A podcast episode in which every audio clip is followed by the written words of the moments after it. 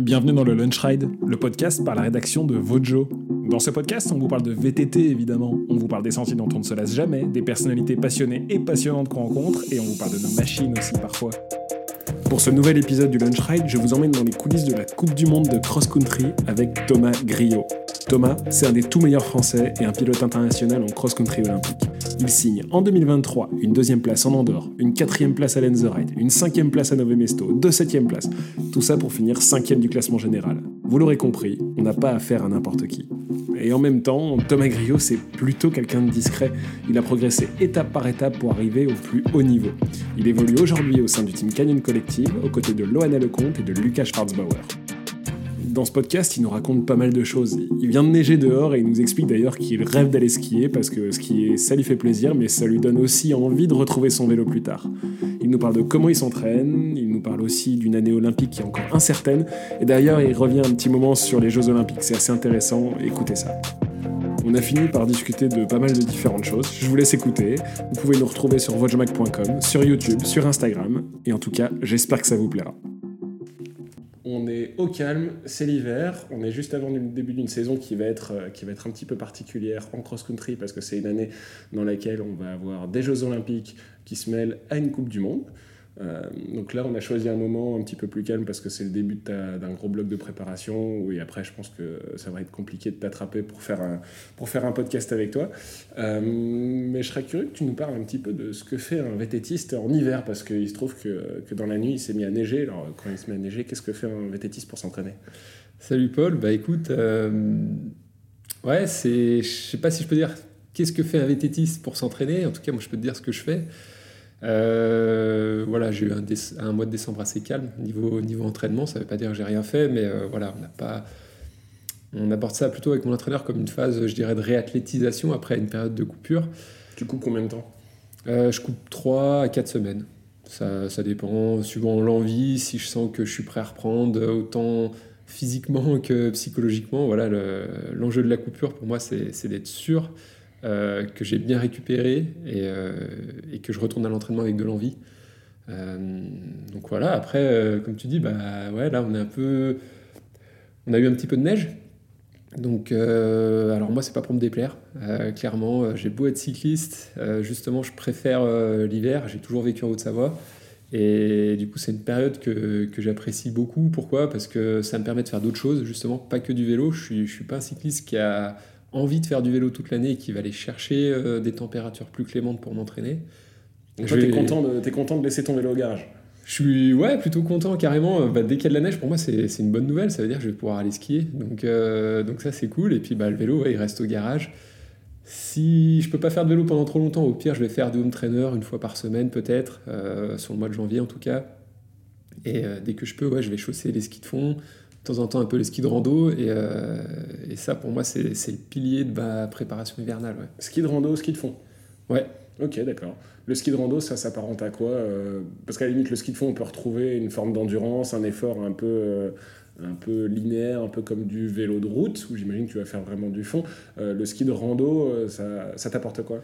Bah, Le ski de rando, presque, on pourrait voir ça comme petite séance de muscu. Euh, tu vois, clairement, en fait, euh, bah, tu, fais du dénivelé, hein, donc il faut, faut, monter. Moi, en plus, j'ai pas du matos léger, donc euh, tu as du poids à chaque pied, tu as ton sac à dos, ton matériel, etc. Donc, bah, mine de rien, tu, fais, tu traînes tout ton matos et ton poids jusqu'en haut de la montagne. Et après, bah, tu as le côté cool, c'est la descente. J'ai vraiment l'impression que le ski de rando, parfois, ça peut s'apparenter presque à l'enduro euh, et le ski de fond presque un peu plus au cross-country. Enfin, c'est assez rigolo. Il y a quand même des similarités dans, dans ces disciplines-là. Ouais, bah moi, je l'aborde un peu comme ça. Tu vois, quand une séance de ski de rando, je, presque quand j'en fais, pour moi, je le vois pas comme une séance d'entraînement. Tu vois, c'est pour le plaisir. ouais, tu vas te promener dans la montagne. Voilà, j'y vais que quand il y a des bonnes conditions. Alors, des bonnes conditions de neige, de la bonne neige, et puis aussi euh, d'un point de vue du risque d'avalanche, hein, bien sûr. Euh, je prends pas de risque, mais euh, le but c'est de se faire plaisir. Et, euh, le ski de fond, voilà, c'est sûr, je suis un peu plus dans une démarche de préparation, mais il y a aussi beaucoup, beaucoup de plaisir. Enfin, je trouve que c'est une chance. Moi, voilà, j'habite à côté d'une station, donc je peux y aller très facilement. Et puis voilà, il y a des beaux paysages, bah, un environnement enneigé, je trouve quand même que c'est plutôt sympa à regarder. Et encore une fois, avoir une saisonnalité dans l'entraînement, et même tout simplement bah, dans son quotidien, bah, je trouve que c'est intéressant, il y, a, il y, a, moins de redondance, il y a, ça donne un rythme chaque année, et, et, moi c'est ce qui me plaît. donc toi, c'est pas une, l'intersaison, c'est pas la saison morte C'est pas une saison morte Non, c'est pas une saison morte. c'est une saison que t'aimes bien C'est une saison que j'aime bien, et puis c'est une saison du coup bah, qui me permet aussi de rester chez moi, comme je te l'ai dit, plutôt que de partir en stage dans le sud de la France ou en Espagne. je reste à domicile et je pense qu'aussi c'est, c'est important parce qu'on fait déjà pas mal de déplacements pour les compétitions. Donc euh, moi, ça me va bien quand c'est un peu plus calme et que je peux profiter un peu euh, d'une région que j'aime bien. Et on m'a dit, tu me laisseras me le, tu, tu, me le confirmeras ou pas, mais il semblerait que tu travailles avec la même personne, le même entraîneur depuis des années. Ouais, ouais, ouais ça fait. Euh, ouais, avec Emilio, on a commencé à travailler ensemble, je dirais, à l'hiver 2010-2011. Donc ça commence à dater un peu. C'est assez rare finalement des athlètes qui ne changent pas d'entraîneur après des cycles de 2, 3, 4 ans. Ouais, c'est vrai que finalement, tout sport confondu, je pense que c'est rare euh, qu'on voit des athlètes qui aient fait toute leur carrière avec le même coach. Alors, si je dis pas de bêtises, je crois qu'actuellement, c'est le cas de Nino Schurter. Je crois qu'il a toujours eu, euh, il s'est toujours euh, entraîné avec Nico. mais ouais, moi, en tout cas, avec mon entraîneur, Emilian, bah, dès qu'on s'est rencontrés, je veux dire, ça a bien fonctionné. Et pour la petite histoire, en fait, j'étais au lycée à Nantua, qui avait une section aménagée pour le vélo. Et donc, euh, Emilien était euh, détaché par le comité de l'Ain, était détaché au lycée euh, pour nous accompagner, nous entraîner. Donc, c'est là qu'on s'est rencontrés. Et moi, au passage des études supérieures, bah voilà, avec Emilien, vu que ça avait bien fonctionné, on s'est dit, bah, on va continuer à collaborer ensemble à distance, etc. Et puis, et puis ça a continué. Voilà. Je pense qu'on peut dire que ça fonctionne bien. pourtant, avant, je n'étais pas professionnel. C'est vrai qu'il y en a qui pourraient se poser la question, au passage professionnel, pourquoi pas changer de coach? Mais voilà, euh, pour moi, c'est important. D'abord, euh, c'est une relation, déjà, premièrement, avant tout. Et puis, euh, et puis il était très compétent dans ce qu'il fait, et il l'est toujours. Et puis surtout, ce que j'aime bien, c'est que dans sa démarche, il est comme moi en tant qu'athlète, qui cherche à aller toujours un peu plus loin. Et ben, lui aussi, en tant qu'entraîneur, je l'ai vu évoluer. il, a, il, a, voilà, il a eu beaucoup plus bah, de capacité au fil du temps. Il a ajouté des cordes à son arc, il s'est formé dans certains domaines, etc. Euh, et, du coup, je trouve que, pour moi, c'est une relation pilier en fait dans ma carrière. Sait jamais de quoi l'avenir est fait, mais euh, j'imagine que ça, ça, marche par cycle parce que finalement, ton entraîneur, il va te faire faire des choses et tu vas essayer une année, deux années, trois années. Euh, si ça marche, à la limite, tu continues, mais toi, ça n'a pas marché tout de suite. Je pense qu'on y reviendra un petit peu. Ça a venu progressivement. Donc j'imagine que lui, il a dû se former aussi, il a dû évoluer. C'est peut-être pour ça que, ça que ça dure depuis aussi longtemps. Bah ouais, comme je te l'ai dit, moi, je pars du principe d'abord que c'est une relation. En tout cas, c'est ce que je cherche avec les gens avec qui je travaille. C'est. C'est une, bonne relation, des beaux échanges et c'est construire quelque chose ensemble, tu vois. Et, euh, en fait, mon projet, c'est comme ça, à mon sens, qu'il est intéressant. En tout cas, moi, c'est comme ça que je le vois. C'est-à-dire qu'avec Emilien, on a vraiment construit, on s'est construit ensemble au fur et à mesure des années, on a passé des caps. Et petit à petit, bah, aujourd'hui, on en est là où on en est. Et, du coup, à, mon sens, on peut en être fier parce qu'on sait d'où on est parti. Euh, et, du coup, avoir progressé comme ça, c'est génial. Est-ce que euh, c'est quelqu'un qui connaissait le, c'est quelqu'un qui connaissait le haut niveau à VTT et euh, bah, le, le, top niveau Coupe du Monde ou finalement qu'il a découvert en même temps que toi et ses contraintes en même temps que toi? Alors, euh, bah, il ne le connaissait pas du tout. Pour le coup, lui, il a un profil 100% routier à la base. Il, était compétiteur en route, en DN1. Il avait un très bon niveau et, euh, il était encadrant toujours sur route. il était vraiment plus sur un projet route. Et du coup, en fait, le VTT aussi, c'était presque intéressant qu'il connaisse rien d'une certaine façon. Mais du coup, lui, il a fait, bah, en me suivant, en m'entraînant, forcément, il a dû apprendre. Et euh, petit à petit, voilà, il, a progressé dans, dans ce domaine, j'ai envie de dire. Et maintenant, même si c'est pas, euh, il vient pas du VTT, en tout cas, maintenant, il connaît parfaitement la discipline. Ah bah oui, parce qu'aujourd'hui, j'ai l'impression que plus le cross-country avance, moins ça ressemble au vélo de route. Euh, ouais, clairement, ça devient très spécifique, surtout le XCO. Euh, moi, si je me souviens bien, quand j'ai commencé en cadet sur les Coupes de France, bah, ça a déjà encore bien évolué. Aujourd'hui, tu as, 29 ans, c'est ça hein? Ouais, c'est ça. Ok, donc tu as déjà une certaine expérience, tu as vu le sport évoluer? Ouais, ouais, ouais, clairement, clairement. Les circuits, les temps de course, euh, le matériel aussi. Euh, donc ouais, il y a eu beaucoup de changements, effectivement. Euh, alors on peut pas dire qu'on est si loin que ça du vélo de route, parce qu'il il y a quand même certaines similitudes, mais le type d'effort devient différent, la durée de course est très différente. Mais on voit que si les VTTistes vont sur la route, ils peuvent être performants. Alors bien sûr, il y a un, temps d'adaptation, une préparation différente. Et en route, ce serait aussi possible s'il faisait la bascule, mais je pense que le facteur technique est quand même plus délicat à prendre sur le tard que quand on est jeune. Ouais. Toi, tu as, euh, as, des particularités dans ton entraînement que tu ne retrouves pas dans les entraînements de, bah, des gens contre qui tu cours euh, ou avec qui tu t'entraînes? Euh, bah, Alors en saison, je pense pas. Je pense que c'est assez un schéma. J'ai peut-être un schéma plutôt classique où je fais vélo de route, VTT et musculation. alors c'est peut-être justement l'hiver où ça se différencie, où voilà, moi je veux passer du temps sur les skis de fond, clairement. tu le dis, tu le dis clairement à ton coach, je veux skier. Ouais, je veux skier et puis euh, j'ai jamais eu besoin de, forcer parce que il a, il a cette vision là aussi. Euh, c'est intéressant de faire d'autres choses, bah, pour garder de la motivation et de se préserver aussi d'une certaine façon, dans le sens où voilà, en décembre, janvier, déjà être à fond sur le vélo et taper dedans, euh, bah, il y a quand même un risque qu'à la moitié de la saison, la motivation, elle soit plus du tout au niveau nécessaire quand on en a besoin pour euh, atteindre des gros objectifs. c'est une, question que je gardais un petit peu pour plus tard, mais comment tu fais justement pour garder cette envie de faire du vélo? Parce que bah, le VTT, ça commence avec la passion, un petit peu comme tout le monde, mais quand ça devient ton métier, ça devient tes contraintes, ça devient ça devient chiant parfois, j'imagine, quand tu ne dois pas avoir envie d'y aller tous les jours. Et comment tu fais pour rester frais et, motivé à faire du vélo tous les jours depuis des années? Ah, bah, je te confirme, moi, il y a eu un changement quand j'ai arrêté de travailler et que je me suis dédié 100% au vélo. Euh, euh, ouais, ça. Il y a une différence et je pense qu'il faut. Si on peut s'y préparer, c'est bien. En tout cas, il faut s'y attendre. Et bah, moi, ça tombe bien, euh, comme je te dis, le fait d'aimer de faire du ski de fond, en fait, ça, ça m'aide un peu dans ce domaine-là. C'est-à-dire que ça me permet de couper un peu du vélo à un moment. Et, ça me permet d'entretenir. Enfin, d'entretenir d'avoir toujours la motivation qui m'anime quand je prends mon vélo et que je vais m'entraîner. Alors, euh, quand tu t'entraînes tous les jours, t'as peut-être pas tous les jours de l'année envie de faire du vélo, mais quand faut t'entraîner, bah, tu y vas quand même parce qu'il y a d'autres choses aussi qui te motivent, plus que le fait tout simple de monter sur ton vélo. Mais euh, moi, à la base, ça reste une grande passion et aller faire un tour de VTT, ça, ça m'anime tout simplement juste de savoir que bah aujourd'hui, euh, enfin pas aujourd'hui, mais un jour dans l'année, euh, lambda, quand il fait beau par exemple, euh, je vais prendre mon vélo et puis moi, bah, je vais passer du temps dehors. quoi. Et, ça, bah, tous les jours, j'oublie pas que c'est une chance. Moi, je le vois comme ça parce que bosser dans un bureau, ça aurait été plus compliqué. Et tous les jours être dehors, bah, c'est juste une chance et profiter de la nature. En plus, ici, j'ai un bel environnement, donc c'est top. Toi, tu as fait des études ou tu as, as, directement enchaîné avec un travail qui te permettait de faire beaucoup de vélo à côté? Euh, alors un peu les deux. Euh, j'ai fait des études, j'ai fait euh, un DUT à Chambéry en sport-études. Donc j'avais du temps pour m'entraîner et du temps pour étudier. c'est devenu un peu compliqué au moment où je suis rentré en licence. pourquoi? Parce que j'étais toujours en sport-études, mais je faisais alors de l'alternance. Et là, ça a commencé un peu de compliqué parce qu'il y avait les études, l'alternance et le sport de niveau. Et, et mon employeur, euh, lors de mon alternance, en fait, m'a proposé de m'embaucher tout de suite. Donc, euh, bah, j'y ai réfléchi, j'ai réfléchi, puis je me suis dit, de toute façon, il y a un moment, il faut, dans quel domaine il faut gagner sa vie. Euh, c'était dans le vélo. je bossais pour un site de vente en ligne. D'accord. Un site de vente en ligne. Et, et du coup, j'ai saisi l'opportunité. Et du coup, c'est devenu encore un peu plus compliqué de mener les trois projets.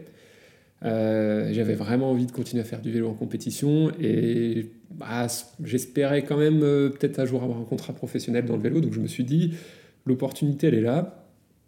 J'arrête les études, je m'arrête là, bac plus 2. En plus, je savais vraiment pas ce que je voulais faire en études, tu vois. Niveau travail, je savais pas ce que je voulais faire plus tard. Donc je me suis dit, ça, ça me convient bien.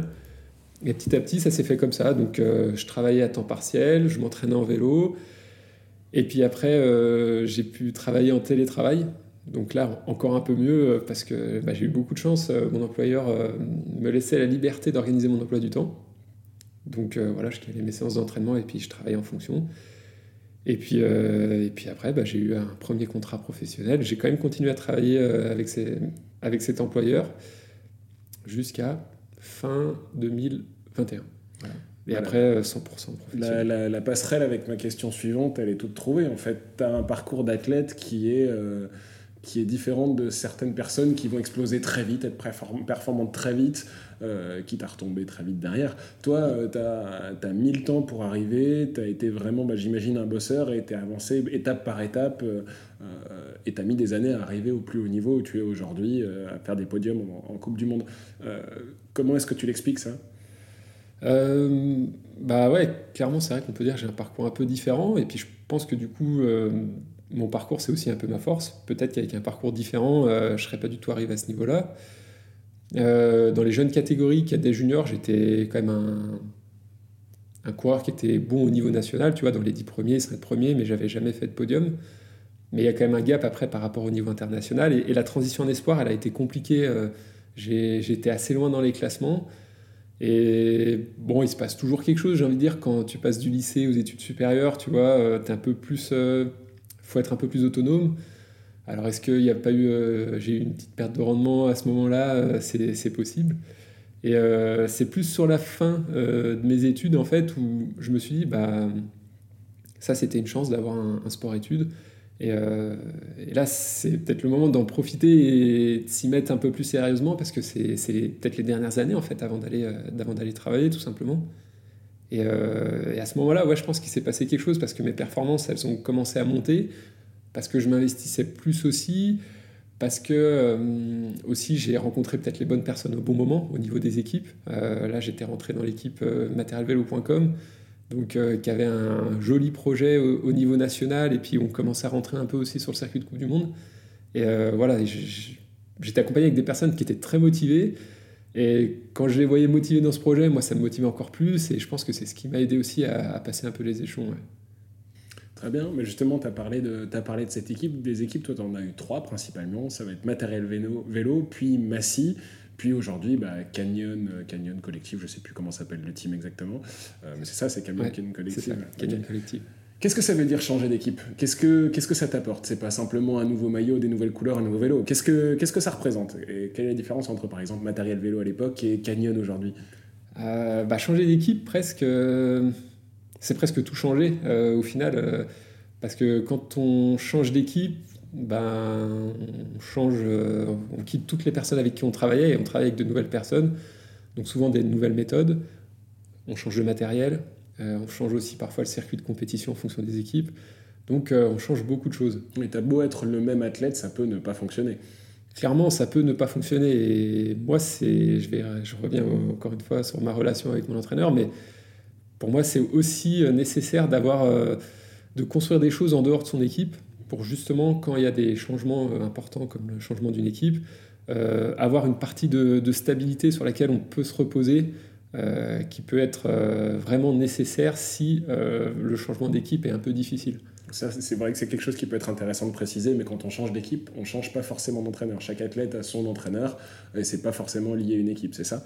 Ouais, dans le VTT, on fonctionne euh, comme ça encore actuellement. Euh, c'est assez individuel comme démarche. Euh, donc souvent, chaque athlète a son propre coach et définit les propres personnes avec qui il veut travailler pour s'entraîner. Alors, on a le support d'une équipe, parce qu'il y a des personnes compétentes aussi dans une équipe. Mais moi, si aujourd'hui je parle de mon équipe Canyon Collective, chaque athlète a son entraîneur qui...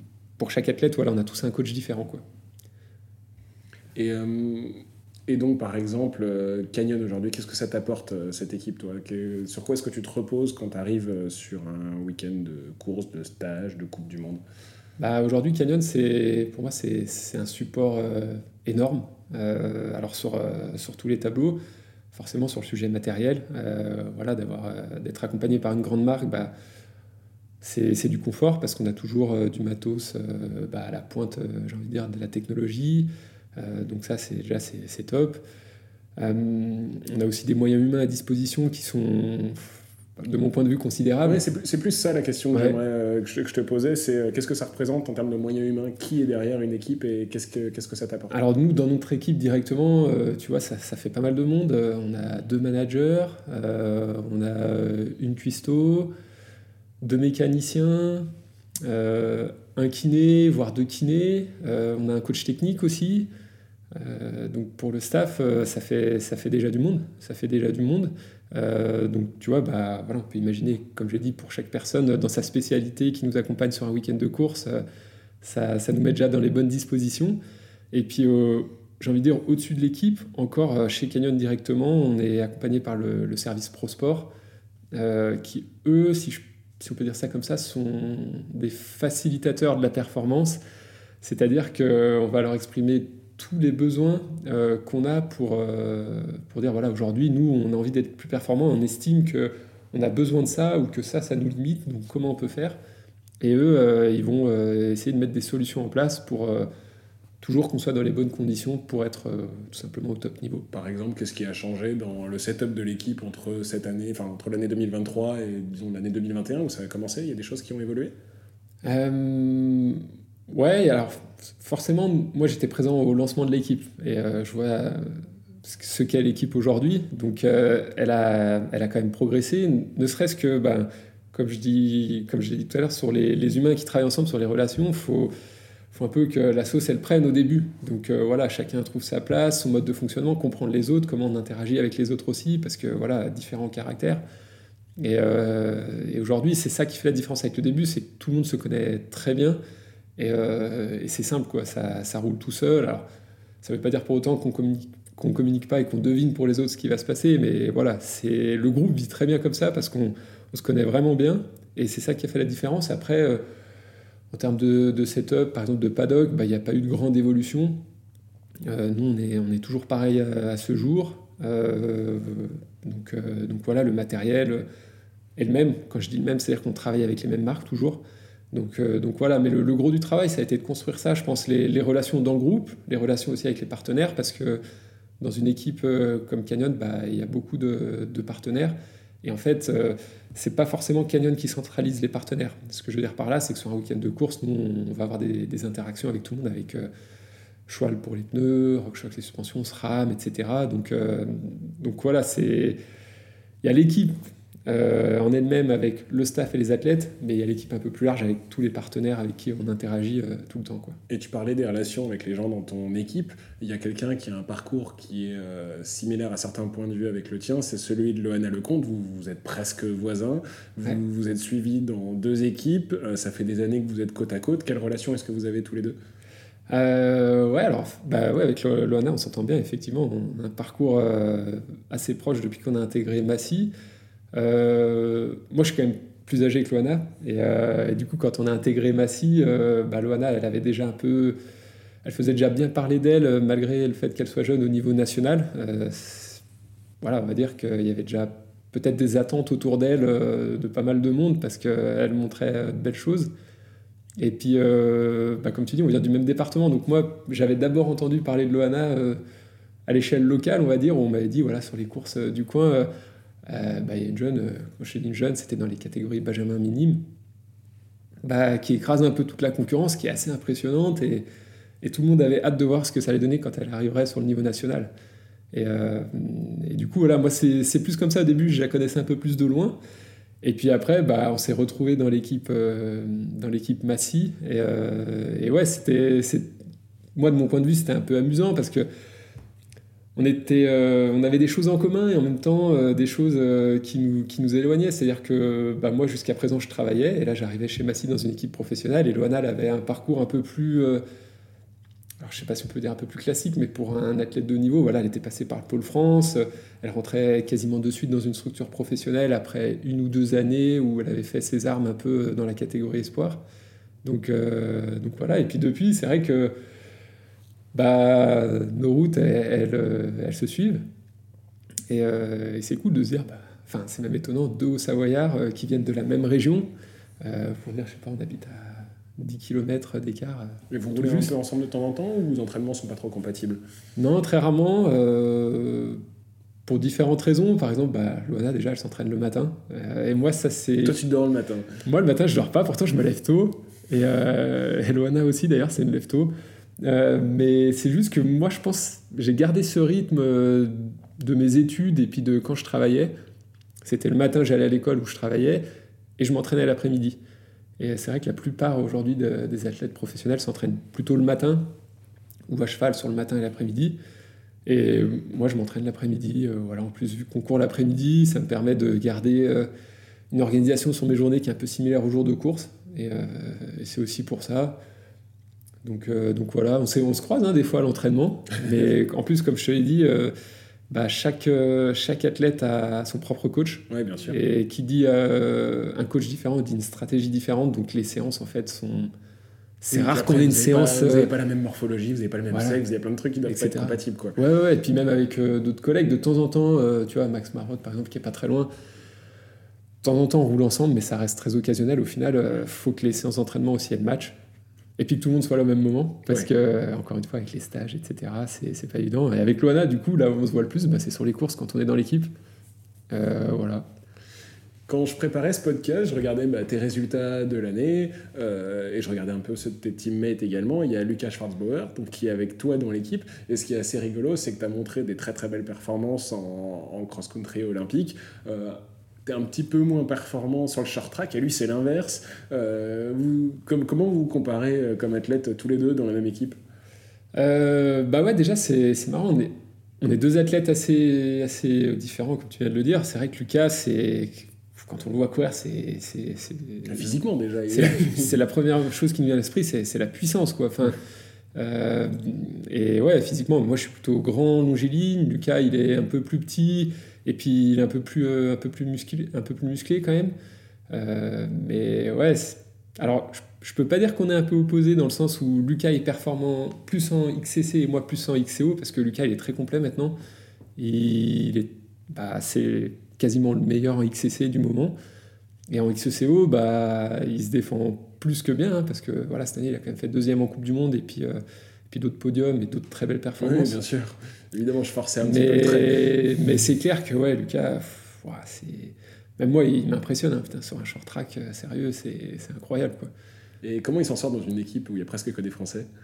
Euh, bah, Très bien, parce que alors, dans le staff, on n'a pas que des Français. Euh, comme je t'ai dit, il y a deux mécaniciens, donc les mécaniciens se répartissent, si on peut dire ça comme ça, les athlètes. Donc euh, Lucas, il travaille avec Alvaro, qui est espagnol, mais qui parle très bien anglais. Euh, notre kiné avec qui on travaille le plupart, la plupart du temps, Lisa, est allemande. Donc ça aussi, c'est important dans le recrutement du staff, qu'il y ait au moins une personne qui soit allemande. parce qu'on avait un cours allemand, donc c'est important qu'il ait, quelqu'un, voilà, sa nationalité, pour, pour apporter un peu de soutien, surtout au début de l'équipe. Mais après, ça, ça, se passe très bien. On, parle tous anglais, plus ou moins bien. Mais vu qu'on se connaît bien, on arrive toujours à se comprendre. Euh, donc, euh, non, non, donc, non, ça se, passe, euh, ça se passe très bien. Et puis, Lucas, il a été, je pense même, enfin, c'est même sûr, il a été moteur dans le projet de l'équipe, hein, clairement. il, a, il a joué un rôle important. Et, et d'ailleurs, il, enfin, il s'en est bien sorti, puisqu'on l'a vu, il a carrément éclaté en termes de résultats dès la première année dans l'équipe. Donc je pense que ça montre que bah, déjà il se sentait bien dans l'équipe, que l'équipe travaillait bien pour lui. Et, euh, voilà. Donc euh, il n'y a, pas, a pas une seule recette. Vous avez une même équipe, mais finalement euh, elle s'adapte aux besoins de Lucas, à tes besoins, aux besoins de Loana, qui finalement ne sont pas les mêmes. Ouais, ouais, c'est clair. Bah, on peut dire que les, les, managers pour ça ils font du très bon travail et c'est des très bons managers parce que que je te dis c'est que au niveau des athlètes c'est que des personnalités différentes. Et euh, on peut pas dire à, quelqu'un il faut que tu deviennes comme ça, c'est pas possible. Euh, pour pour qu'un athlète il soit performant, il faut juste qu'il soit bien et qu'il soit lui-même. Donc, euh, donc ouais, mais c'est ce qui nous fait rire dans, notre équipe. Et souvent, bah, on a des deux managers, Claudia et Seb, qui, aiment bien déconner d'ailleurs. Et puis c'est marrant parce qu'ils savent tout de suite sur nos traits de caractère, ils nous font toujours des petites blagues. Et, c'est cliché, mais on se reconnaît parfaitement à chaque fois dans, ce qu'ils nous disent. Donc non, non, c'est c'est ce qui fait un peu peut-être d'ailleurs la magie de cette équipe, c'est bah, le boulot qu'on fait nos managers, euh, tout simplement pour qu'on se sente juste bien en tant qu'athlète, mais en tant que personne aussi, qu'on reste nous-mêmes. Et, euh, et, on le voit après, je pense que ça se traduit sur les résultats, tout simplement. On parlait de ces deux formats de cross-country, le short track et le cross-country olympique. Est-ce que c'est deux formats que tu apprécies de la même manière ou euh, tu as une préférence pour l'un ou pour l'autre? Je pense aujourd'hui que je les apprécie de la même manière. Alors, J'aime beaucoup le short track, pourtant ça me met en difficulté, mais c'est vraiment un effort en fait qui, qui me met en difficulté. À quel point de vue? Et bah, sur euh, mes qualités de base, moi j'ai plutôt un profil de coureur euh, endurant, sur les efforts longs. Euh, du coup, des efforts très courts et très intenses, c'est compliqué. Je le travaille à l'entraînement, mais après, c'est comme ça. on ne peut pas changer du tout au tout. On peut un peu compenser ses points faibles, mais voilà, je deviendrai probablement jamais un top coureur short track. Mais, mais, du coup, ça me fait beaucoup de bien cette discipline parce que ça m'a permis justement de progresser sur des points faibles et finalement, ça m'a apporté dans le XEC haut. Et, euh, et, voilà, donc j'aime quand même le short track. Je suis, je suis pas devant, mais j'aime ça. Et forcément, j'ai une petite préférence pour le cross-country olympique, mais, mais aujourd'hui, pour moi, les, deux disciplines, elles vont de pair. Très bien, c'est plus quelque chose que tu vas dissocier. C'est vrai qu'il ouais, y a pas mal d'athlètes qui ont dû vraiment se remettre en question dans leur manière d'aborder un week-end ou même leur entraînement complet quand le short track est arrivé. Et euh, voilà, aujourd'hui, c'est intégré. Ouais, ouais, clairement, bah, short track, ça reste nouveau. Euh, on savait pas trop comment ça allait évoluer au début. Est-ce que ça va être dissocié de la Coupe du Monde et il y aura un circuit de short track, un circuit de cross-country olympique? Finalement, les deux sont restés ensemble et je pense que c'est très bien. Et si on regarde un peu l'historique du short track, aujourd'hui, on voit que eh ben, il y, a une belle densité maintenant euh, sur les short track. Ça court, il y a des courses serrées, il n'y a pas des gros écarts systématiquement.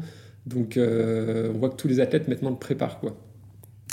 Cette année, on est en 2024, tout début 2024, ça va être une année particulière, comme on disait au début, parce que tu as la Coupe du Monde et en même temps, tu as les Jeux Olympiques.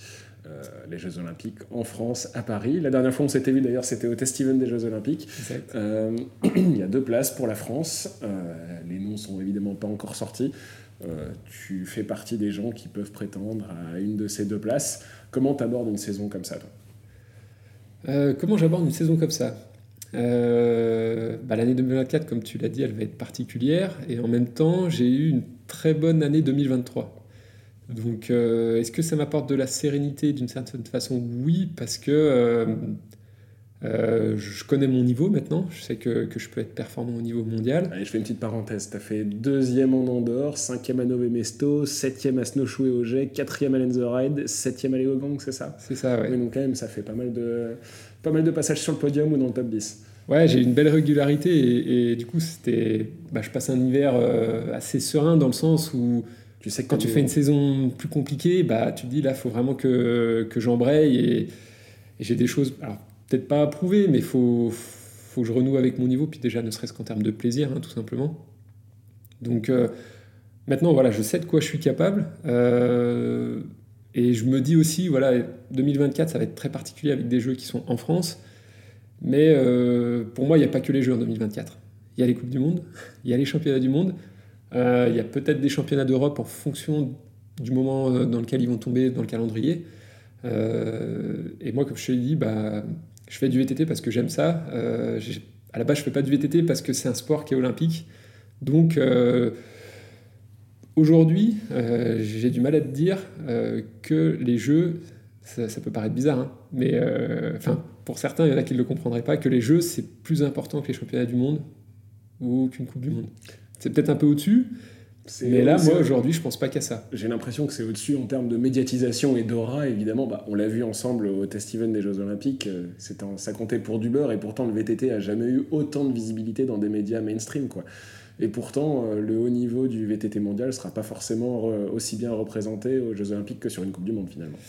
Euh, clairement, clairement. D'ailleurs, on a vu au test event qu'il y avait plus d'athlètes au départ que ce qu'il y en aura au jeu. parce que du coup, pour un test event, ils ont ouvert un peu plus. il n'y aura que 36 athlètes au départ des jeux.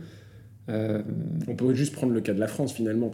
Euh, des athlètes de très très haut niveau en France, euh, il y en a plus que deux, et finalement il n'y en aura que deux qui seront sur la grille de départ, qui seront sur la grille de départ des Jeux Olympiques, alors que finalement il y en a au moins 5 ou 6 qui peuvent prétendre à une victoire aujourd'hui en Coupe du Monde. Ouais, clairement, déjà il, va manquer pas mal de top athlètes, quand même, enfin pas mal. Si, quand on enlève autant d'athlètes d'un top 10, on peut dire qu'il en manque beaucoup. Euh, et si c'est des athlètes qui sont pas capables de gagner, en tout cas, on enlève des athlètes qui sont capables de peser sur une course, de créer des faux rythmes, etc. Enfin, le VTT, c'est ça, c'est pas une course en solitaire. Il y a des adversaires euh, qui peuvent euh, soit nous aider, soit nous gêner, que ce soit en descente ou dans des efforts un peu plus physiques, le monter, le plat, etc. Donc on enlève quand même bah, des composantes importants sur une course. donc effectivement, moi, dans ma vision, c'est ce qui a un peu désacraliser les jeux en VTT, c'est-à-dire que oui, d'un point de vue médiatique, tout le monde, n'importe qui, quelqu'un qui n'est pas sportif, pourra parler des jeux. Si on lui parle d'une médaille olympique, c'est incroyable.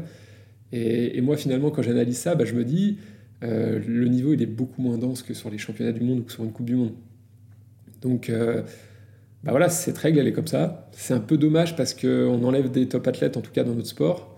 Euh, mais c'est comme ça, il faut composer avec. Ce sera deux athlètes pour la France, c'est le quota maximal. Mais t'en as envie quand même ah oui, oui, ah mais moi je peux pas dire que j'en ai pas envie, c'est clair. Mais euh, comme ce que j'essaye de dire, c'est que moi je suis pas focalisé que sur les jeux. Clairement, je pense que c'est une aventure incroyable à vivre, hein, clairement, euh, et, pas juste à vivre.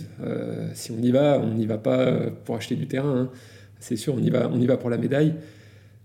Mais, euh, mais voilà, euh, moi, c'est pas.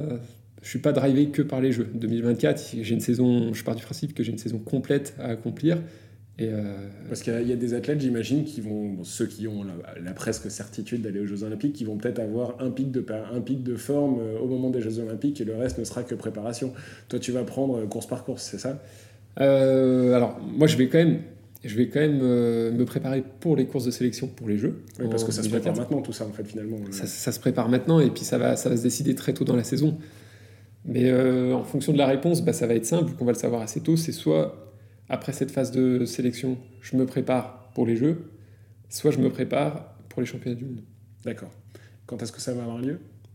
Les Jeux? Non, la, la, sélection, je pense. Euh, L'annonce de la sélection.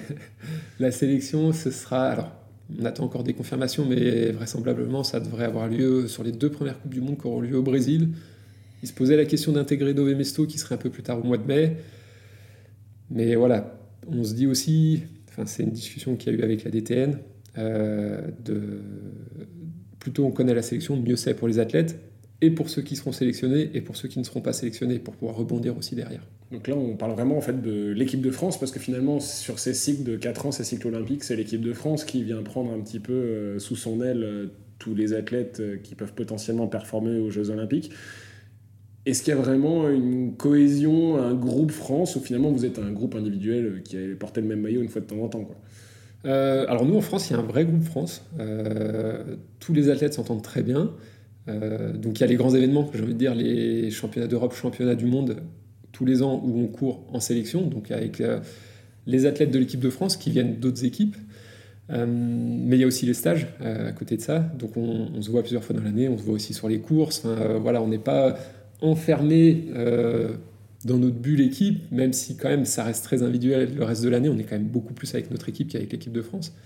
Mais euh, il y a quand même euh, un bon groupe France et, et l'équipe de France a tout intérêt à fonctionner comme ça de toute façon parce que quand il y a de l'enjeu, championnat du monde, Jeux olympiques, s'il n'y a pas un bon groupe, s'il n'y a pas une bonne ambiance, si les athlètes s'entendent pas bien, c'est plus difficile de performer dans ce contexte comme ça. Le, mais quand tu parles de, justement de, de cet intérêt, c'est uniquement pour euh, euh, la cohésion, le fait d'être ensemble, ou est-ce que sportivement ça peut apporter des choses? Est-ce qu'au niveau de la performance, euh, le fait d'avoir un groupe France, vous pouvez vous apporter des choses mutuellement? Ou c'est simplement au niveau de la, du bon mood et de la...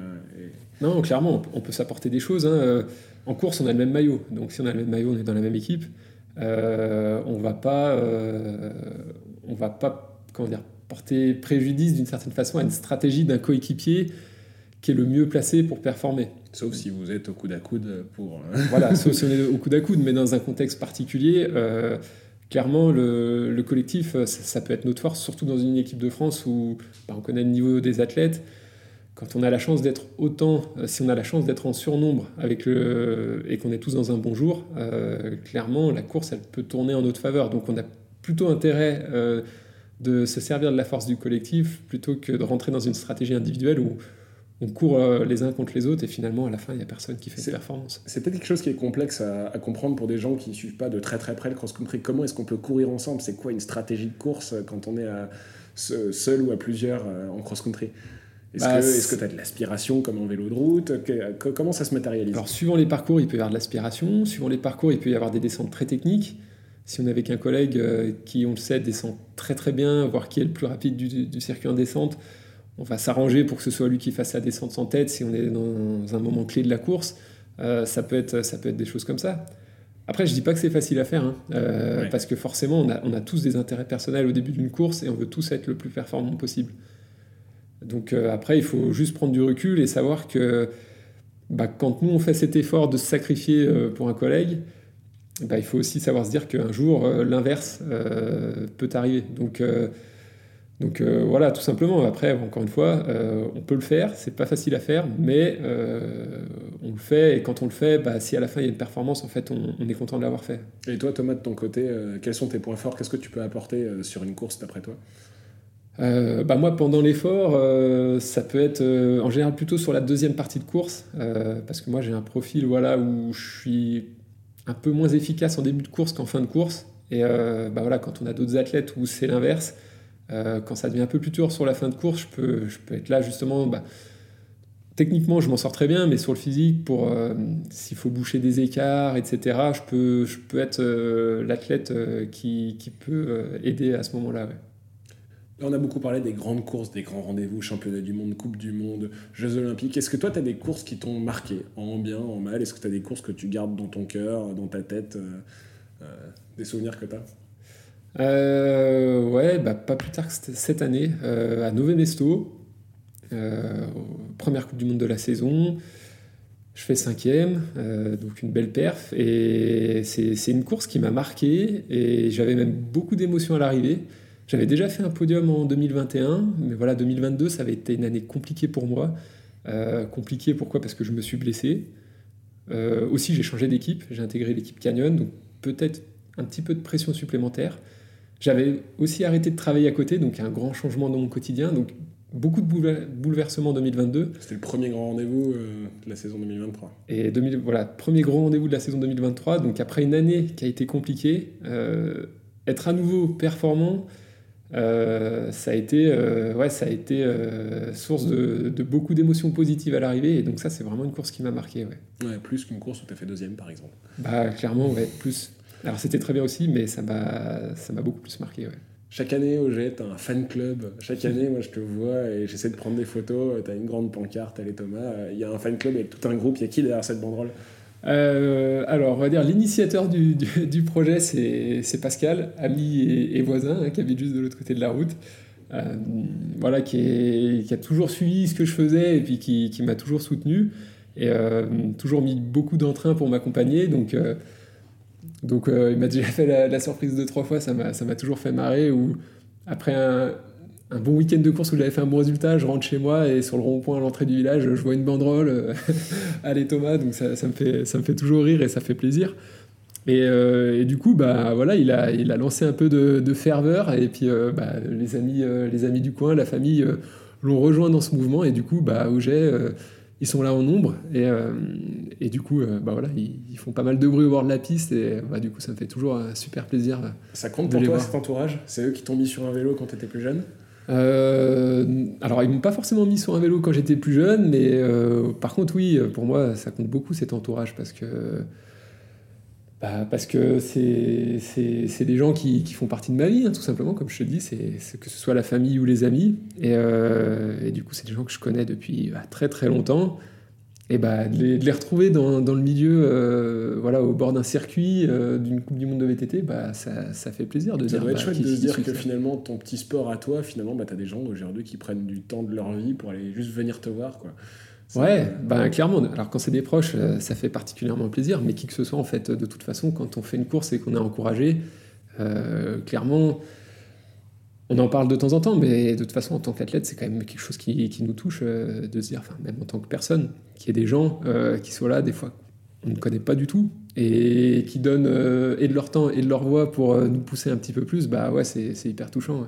Qu'est-ce que tu as envie de leur montrer cette année Toi, ça va être quoi tes objectifs cette année ou Qu'est-ce qui te fait envie?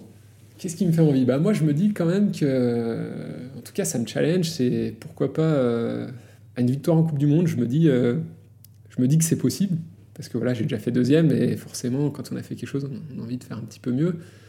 Euh, je me dis que c'est possible. Donc euh, voilà, moi de travailler pour, euh, va peut-être falloir que je vise juste parce que mon profil me permet peut-être pas de gagner sur tous les circuits. Donc il va, peut-être falloir que je vise un circuit en particulier et que je me prépare pour. Après, comme on l'a dit, 2024, c'est pas évident parce que c'est une année olympique, parce que la sélection n'est pas encore arrêtée et du coup, là, euh, en, ce début janvier, on sait, entre guillemets, pas trop sur quel pied danser.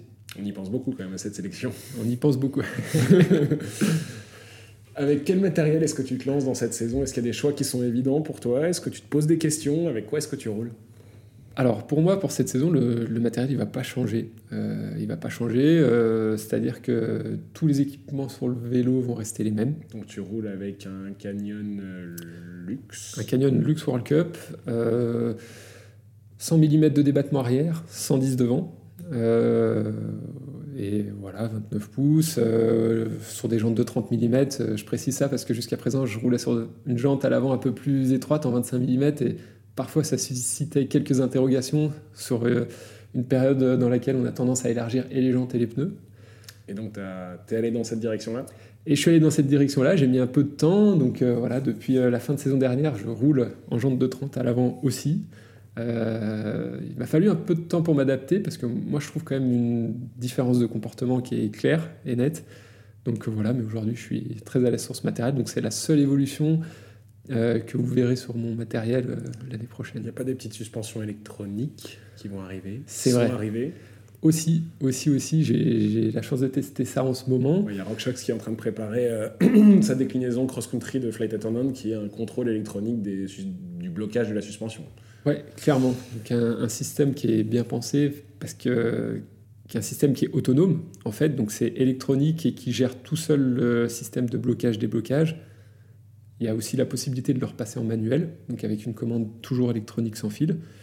Mais, euh, mais ouais, c'est quand même une grande innovation dans le vélo, à mon sens, parce que euh, on a maintenant des suspensions qui peuvent se bloquer et se débloquer sans câble qui passe dans le cadre. Et ne, ne serait-ce qu'en termes d'entretien, et à une époque où on est aussi beaucoup dans l'intégration, ça simplifie quand même pas mal aussi la maintenance.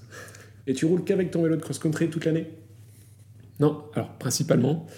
Je fais aussi un peu de route. Et en VTT, j'utilise beaucoup euh, le VTT électrique. Euh, le VTT électrique pour euh, différentes choses. Ça peut être pour une sortie récup. le lendemain de compétition, c'est un peu un classique.